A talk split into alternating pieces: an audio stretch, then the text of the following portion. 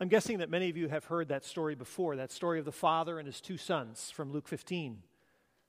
And I'm wondering, as you heard that story read again this morning, or maybe for the first time, there were three main characters in that story, and I wondered which one of those three you most feel like today, or that you most closely identify with today. Would it be the younger son? The younger son who was tired of hard work, who was um, charging after all the fun he could enjoy, what looked like fun to him. He was getting into trouble as a result. He was wasting money and opportunities, hitting the bottom, and then having to crawl back to his family in shame, and then being astonished at how he was received by his father. Or did you feel more uh, sympathetic to the older brother?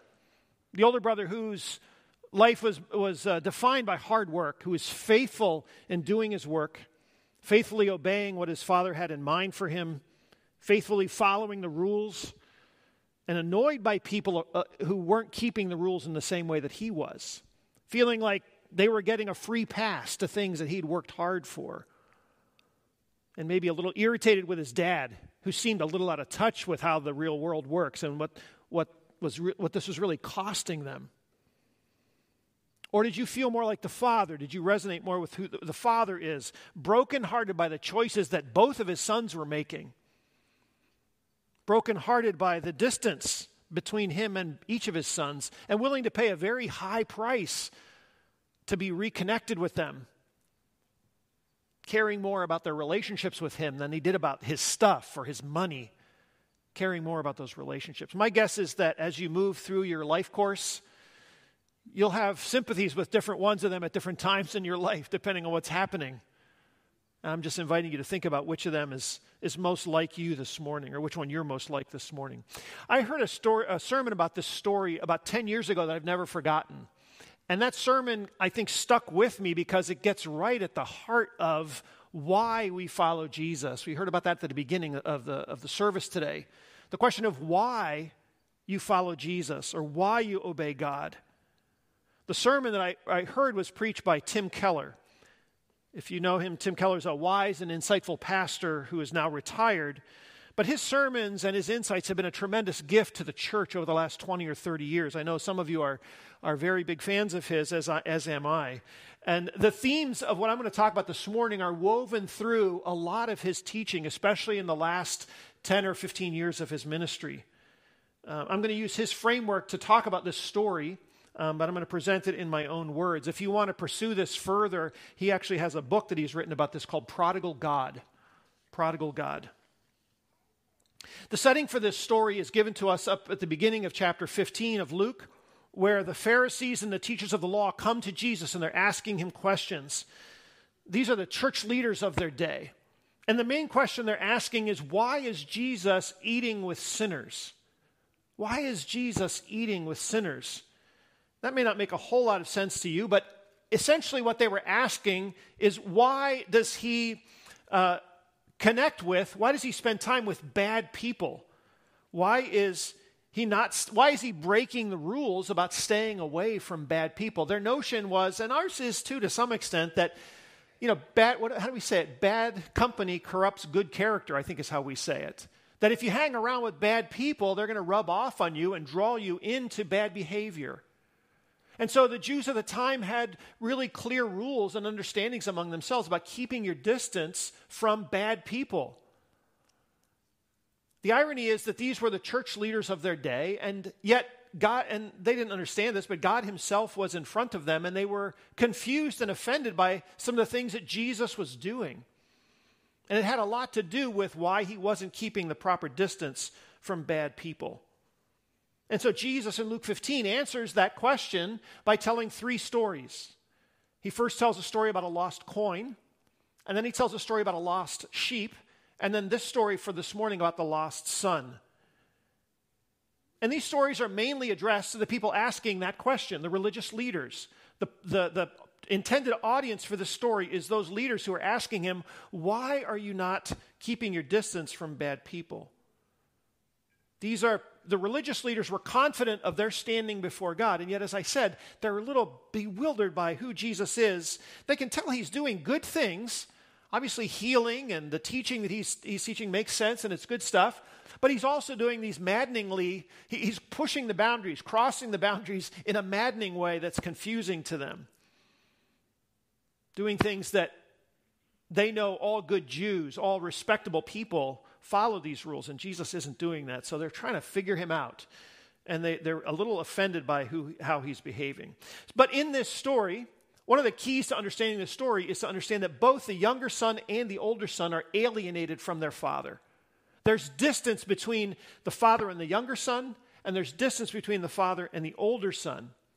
In this parable, in the story Jesus told, the father represents God. And we learn that in this story, the younger brother doesn't really love his father, he just loves his father's money. He's just interested in his father's money. We also learn that the older brother doesn't really love his father. He's mostly interested in his father's stuff in the, what he's going to inherit from his father one day as the older son. So the younger son uses, uh, uses that money to go in a very, very bad direction. The older son uses that, uh, that carrot, the thing he is uh, attracted to, to be very, very good, trying to measure up by being very, very good. In this story, the older brothers stand for the religious leaders. They're, the, they're represented by the older brother in the story because they think that God, the old, religious leaders think that God is with them. They think that God has to answer their prayers. They've done all the right things, so they know God is on their side. But what the twist in this story for them is that in the end of the story, it's the bad son who is saved, and it's the good son who is lost. It turns things upside down. The, the, the, bad son is the one who is saved, and the good side, good son is the one who is lost. And so we come to, again to this core issue in the story, which is the reasons why these two sons obey. The reasons why they obey. That's the point of the story. The first is the older brother's mindset of why he's obeying. The older brother obeys in order to earn his father's acceptance. He wants to stay in good standing with his father. So he's thinking, I obey, therefore I am accepted. We might call this the religious mindset or religion, the way religion works. I obey, and then I'm accepted. The younger brother's mindset, after he is restored to his father, is I am accepted, therefore I obey. I obey because I'm accepted. We might refer to this as a gospel mindset, what we've already heard this morning in our teaching and in our singing. But the key question here is why they're obeying, the reasons for, or the mindset behind their obedience. And you know, the truth is that people with these two mindsets live together in the body of Christ, in, in the congregation. Some of us are obeying in order to earn God's favor. Some of us are obeying because we know and are delighted by God's favor, that God has already accepted us. Both of us are obeying God, but some of us are trusting in religion, trusting in our own goodness while others of us are trusting in the gospel, trusting in the goodness of Jesus, in the goodness of Jesus Christ. Religious people obey God to get things, to get God's favor. Gospel minded people obey God to get more of God. Not to get God's favor because we already have God's favor, we obey out of gratitude and joy understanding that everything we could possibly want is already ours in Jesus Christ. Everything we could possibly want. So the gospel mindset is God has redeemed me by his grace, so then I live right for him. I want to live right for him because he has redeemed me by his grace. Because of the incredible sacrifice of Jesus Christ, I'm, because I'm already accepted, even though I am not worthy, I now want to live for him. I now want to live rightly for him because of what he's done for me. So our obedience is a response of gratitude and joy to what has already happened in our lives. So we Eh, all of us who have come to Christ, I think, have known this at some time in our lives. The challenge for us and the problem is that over time, we tend to drift back into a religious mindset, which is the cause of a lot of spiritual deadness within our own lives over time, we tend to drift back into thinking like older brothers. We tend to drift back into thinking that our standing with God is based on our performance, that our acceptance with God hinges on our obedience to God. And so emotionally, we, we kind of fall into the habit of thinking if I obey, then I'll be accepted. But if I fail to obey or if I stumble in my obedience, I'll be rejected. Somebody said a few years ago the natural religion of every human heart is self righteousness, trusting in our own goodness rather than in the goodness of Jesus. The natural religion of the, of the human heart is self righteousness. Our tendency is to trust in our own goodness rather than in the goodness of Jesus. And I'm sorry to tell you, but this is true for me too. I'm not, this is not a sermon where I'm wagging my finger at you and pointing at you. Although I hope you're listening carefully. I'm talking to myself as well because I know this is true for me. I mean, I understand this distinction between religion and the gospel, and I've carried it with me all these years. And yet, when I'm embarrassed by something I say or a situation that I've mishandled, my confidence with God gets a little wobbly. And I think, oh no, oh no, I'm, I'm failing to obey the way I want to. Whether it's obeying as a husband, eh, you know, t- times when I've been selfish in my relationship with Nita or I've been impatient with her, or if I'm tired and I feel like things have built up for a while and I'm, I do not want to get back at her, believe it or not, this happens. Uh, and I, I can be petty and mean. I'm somebody who pays attention to details. And so I, I, I will sometimes resort to being mean. And after that happens, I think, what a worm. I mean, what? I thought I was beyond that. I thought I was above that. And there I did it again. If you've been married a long time, you know that there are, we call them tapes, and as we, t- Nita and I talk about it with each other, but there, there are habits that you get into in your marriage of ways that you, mistr- you, you treat each other well, but habits of misunderstanding or mistreatment. And when it happens again, you kind of look at each other and think, how did that happen again? And when, I, when, I, when that happens to me and I don't hold up my end well, I think, oh, how, how, have I, how have I, am I still in this place? Or as a dad, I know, you know, there were times when our children were at home and um, we were in the, th- in the thick of training and so on. Um, th- there were we have two sons and a daughter. And as our sons got older, they became more and more of a challenge to train and to shape. And so there were times where I confessed that I let Nita deal with them in times where I was just lazy. I could hear something happening in the other room with my sons, and I would know that something needed to be addressed. And I was just whiny and tired and lazy that day. And I thought, she's, she's stepping into it. I'll just let her handle it. I'll escape this one. And later I thought, what, what, a, what is dad? I mean, I, where was I with, when that happened? And I think, oh God, you know, forgive me. And honestly, as a pastor, I'm not perfect either. You know, when the words I say to somebody don't come out quite right, and after I end a conversation, I think, oh, I, I just didn't say that the way I wanted to. Or if I, my life is busy and I forget to call somebody who's in pain, I, I re- realize a day later, oh, I meant to call them yesterday and I forgot. And I think, oh, what a failure. But I remind myself, usually, can come back to reminding myself that God's love for me does not depend on my perfection. God's love for me does not blow hot and cold depending on how good a, or bad a day I had or how strong my obedience was or how weak it was. God's love for me never fails and thankfully does not depend on my perfection, and neither does yours. God's love for you does not depend on your perfection. God's love for you depends on who He is, on who God is, and it flows faithfully from the core of God's being. The Bible says God is love. God loves because of who He is, not because of who we are or what we've done. And yet, and yet, you and I tend to drift back into that religious mindset, don't we? I tend to, I, I, tend to drift back into thinking I need to live right in order to please God. And if I really try hard to live right, God will accept me. And so I end up obeying God or following Him out of a sort of anxious hope that I've done enough or that I've obeyed well enough. And I, I tend to live with some fear and anxiety in my relationship with God because I'm never sure, even as a Christian, I'm never sure if I've done quite enough or if I've done quite well enough. And I lose touch with the fact that it's the goodness of Jesus that's the foundation of my acceptance with God. It's not my own goodness. Yes, I want to turn away from my failings, I'm going to repent of those, but my, my relationship with God does not depend on them. I want to give you a few ways to recognize, a few signs that you're drifting back into an older brother mindset. As we've talked about it as a concept, I want to give you uh, five ways, five symptoms, you might say, that we've drifted or that we're drifting back into an older brother mindset. And the first one is that you get angry when your life doesn't go well. You become angry when your prayers aren't answered the way you want them to be, or your circumstances are just too challenging because you think God's not doing his job to make your life go well. You think God owes you because you've done all of the right things. Like the older brother in the story, I've served you faithfully all these years.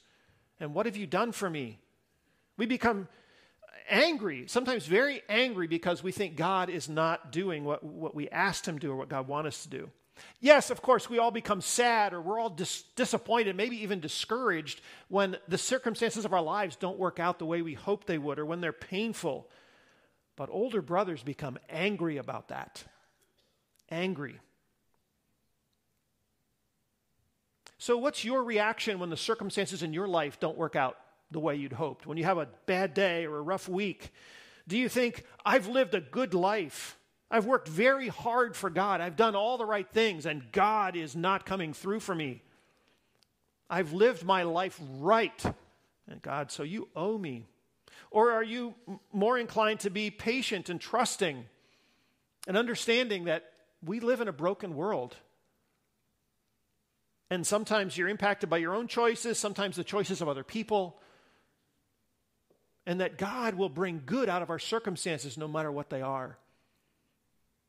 We understand, do you also understand that disappointing circumstances, circumstances can't be punishment because Jesus has taken all of your punishment, all the punishment you deserve or need. Jesus has taken that punishment on himself. We also know that Jesus lived a hard life. There, there were lots of challenging circumstances in his life, but that couldn't have been punishment because we know he lived a sinless life. And yet he wasn't shielded from the hard stuff of life any more than we are. So, one of the first signs of an, of an older brother mindset is that we become angry when our lives don't work out the way we want. The second is that we respond to criticism either with defensiveness or being devastated. We just can't handle criticism as an older brother. Because our standing with God and our opinions of ourselves is based on our good behavior. And if that is ever challenged, if we're ever made to think somehow we're not measuring up, we either become really defensive and we want to fight with somebody, or we become devastated because we can't face our, our weaknesses or our failings. So when you stumble or when you fail to obey the way you want to or the way you know God calls you to, do you feel like your faith is destroyed, like you're an utter failure? Do you think that God turns away from you? Or does your stumbling in obedience turn, uh, drive you deeper into the grace of God? Calling out to God to have mercy, to continue his transforming work in your life? Are you reminded that the foundation of our self understanding as followers of Jesus is that we, are all, we all begin as sinners saved by God's grace? We're transformed by the grace of God as we grow on with him, but we are sinners saved by God's grace, and that nothing of who we are is the result of our own goodness, but it's because of the goodness of Jesus Christ. That God loves us anyway. That we are free, free because of our understanding, our deep understanding and grasp of the grace and the love of God in our lives. So, one sign is being angry when your life doesn't work out well. The second is responding to criticism with defensiveness or being devastated. A third is that all of your prayers are petitionary prayers. They're all petitions to God. What, all of your prayers to God is like reviewing your spiritual shopping list, the things that you have in mind for God to get for you or to provide for you. Now, there's a place for that kind of prayer, but if that's all the kind, if that's all that you ever pray about, it probably means that you're drifting into an older brother mindset because you don't have a lot of concern for other people and the needs around you. And because your prayers never include an, any kind of, don't have any sense of intimacy or intensity, that you don't have time for contemplation or adoration of God, just being in, able to enjoy God in prayer.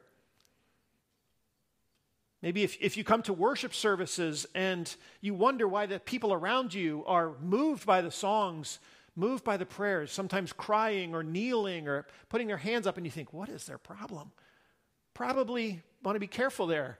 That's kind of like an older brother. That's a bit of an older brother mindset. Not being able to enter into the adoration of God, the praise of God. A fourth symptom would be that you struggle to not look down on or despise other people who are struggling.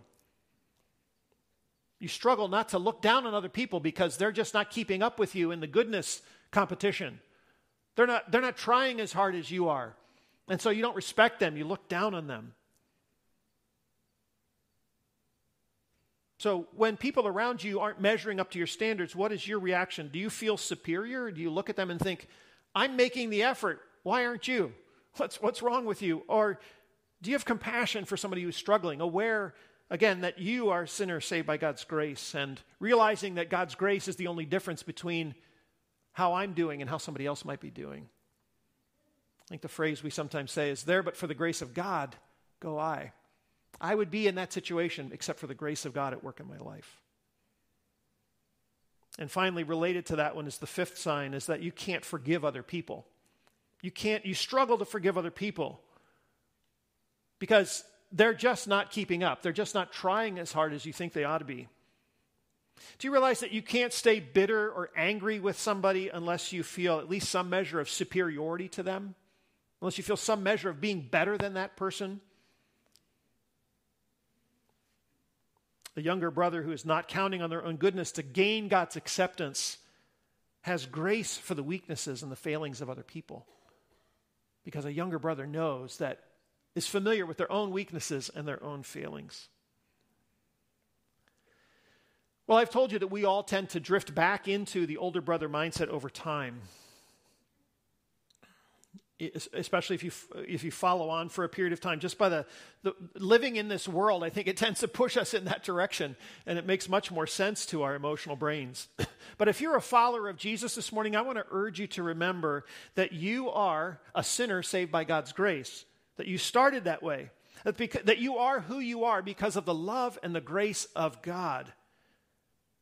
You are who you are because of the transforming power of the holy spirit at work in your life not because of your own goodness and not because you've been able to fix yourself, but because of the transforming power of God. You are no longer who you used to be. And yet, remembering we all started out as sinners saved by God's grace. So that's sort of the bad news. If we all tend to drift in this direction, surely there's a way for us to work against that, to resist that. Let me give you two two keys to rooting out this mindset, two keys to resisting this in our lives and in our habits. The first one is you need to get to a deeper level, a new level of repentance. A new level of repentance. We're familiar with the level of repentance where we repent of our sins, the things that we do wrong. We're familiar with apologizing to God, apologizing to the people we hurt for the things that we've done wrong. A deeper level of repentance, though, is repenting for the reasons why we obey. The, the flawed reasons why we obey. If we're trying to, uh, if we're obeying God because we're trying to earn His favor, I want to invite you to repent of that this morning. To give that up and to turn away from it. A new level of repentance. Someone with a religious mindset tends to think that they're doing God a favor by obeying Him, by following Him. So, are you obeying God this morning because you want to get things from God, because you want what God can give you? Are you trying to buy God's favor with your goodness? Or are you obeying God to get more of God? Do you already know deep in your heart that there's nothing you can do to make God love you more, and there's nothing you can do to make God love you any less? You're, you're, the acceptance of God is not based on your obedience. So that's the new level of repentance, repenting for our, our trust in our own goodness rather than trusting in the goodness of Jesus. The second key is to get to a new level of rejoicing, a new level of rejoicing, realizing that you have what's missing in this story. That you have what's missing in the story. In this story, when the younger brother went away, that meant that everything the father owns now belongs to the older brother, right? Everything that remains. The story says that uh, the father sold off the part of his estate that would have gone to the younger brother. And that means that everything that remains belongs to the older brother. So the cost of welcoming the younger brother back has to be borne by the older brother, essentially. The cost of the fatted calf, the cost of the feast, the cost of the robe, whatever else, the ring, all of those things now belong to the older brother. And here the father is giving those things to the younger brother. The cost of welcoming the younger brother back comes out of the young, older brother's share of the estate. In the culture of this time, it was the role or the job of the older brother to, to keep the family together, to do everything that was needed to keep the family together, to care for, you might say, the lost sheep of the family. and that's what's missing in this story. What's missing in this story is an older brother who's carrying out his task, a true older brother. The young man in this story did not have a true older brother who would bring him back at his own expense. But you do. You do. You and I have a true older brother who brought us into the family of God, reconciled us with God at his own expense. Everything that comes to us in Christ comes to us at the expense of the Lord Jesus, out of his share of the Father's estate. Philippians 2 says that he set aside his privileges, he set aside his comforts.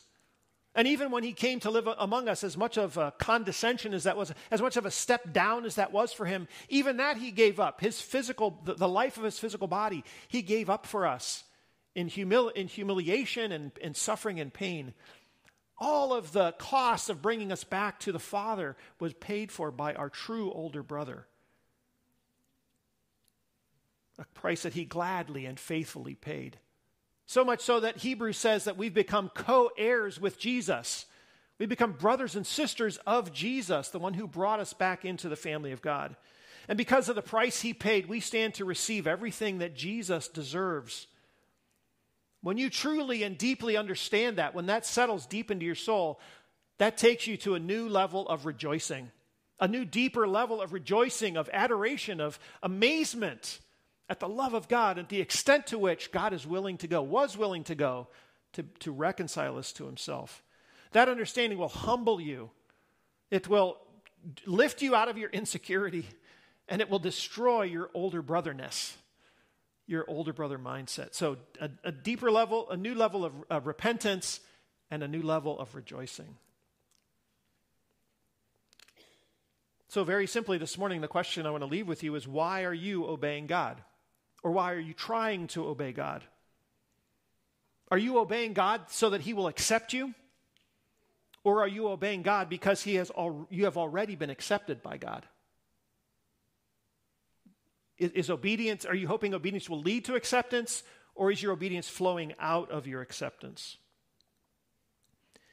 If you're obeying God because you're a good person, because you want to make sure you have enough good deeds in God's bank, if you're obeying because you want to put God in your debt, in debt to you, if you are angry with God because you think He's letting you down or He's not answering your prayers quite the way you wanted Him to, if you know that you overreact to criticism, if your prayers to God are almost all asking God for what He will give you or do for you, if you find yourself looking down on other people and struggling to forgive them, then I invite you this morning to repent of your attachment to your own goodness, to repent of your counting on your own good deeds.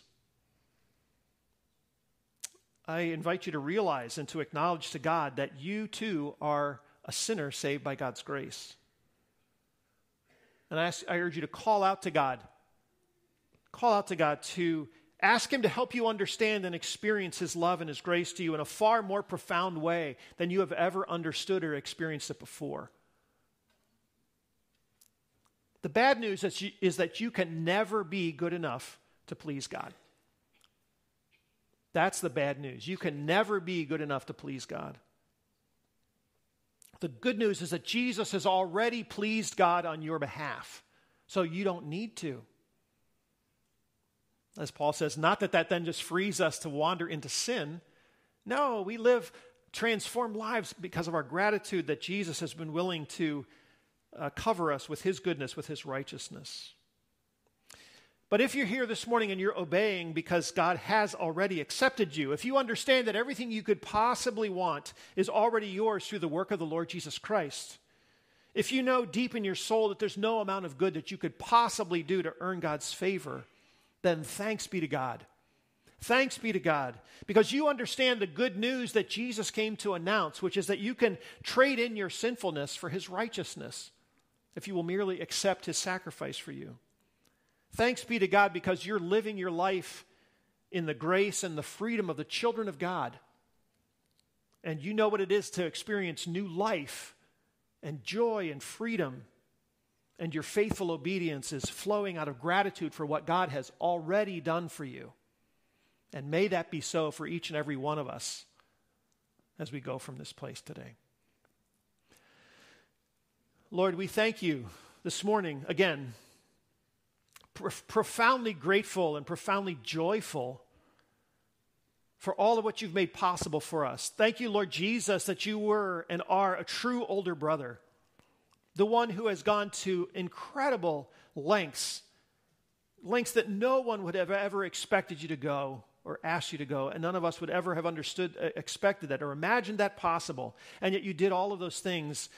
It was in your joy and in your pleasure that you gave up your privileges, that you suffered and died for us. Lord, I ask you as well to continue, Holy Spirit, to continue by your transforming grace and power to turn us away from a religious mindset where we drift into thinking that our own goodness is what, what you're looking for, or that somehow our acceptance with you continues to hinge on how good we can be before you. Lord, I ask you to, to, to, to root the gospel deeply in our hearts. The understanding that it's the goodness of Jesus that pleases you. It's the goodness of Jesus that enables us to live different lives, to live lives that please you.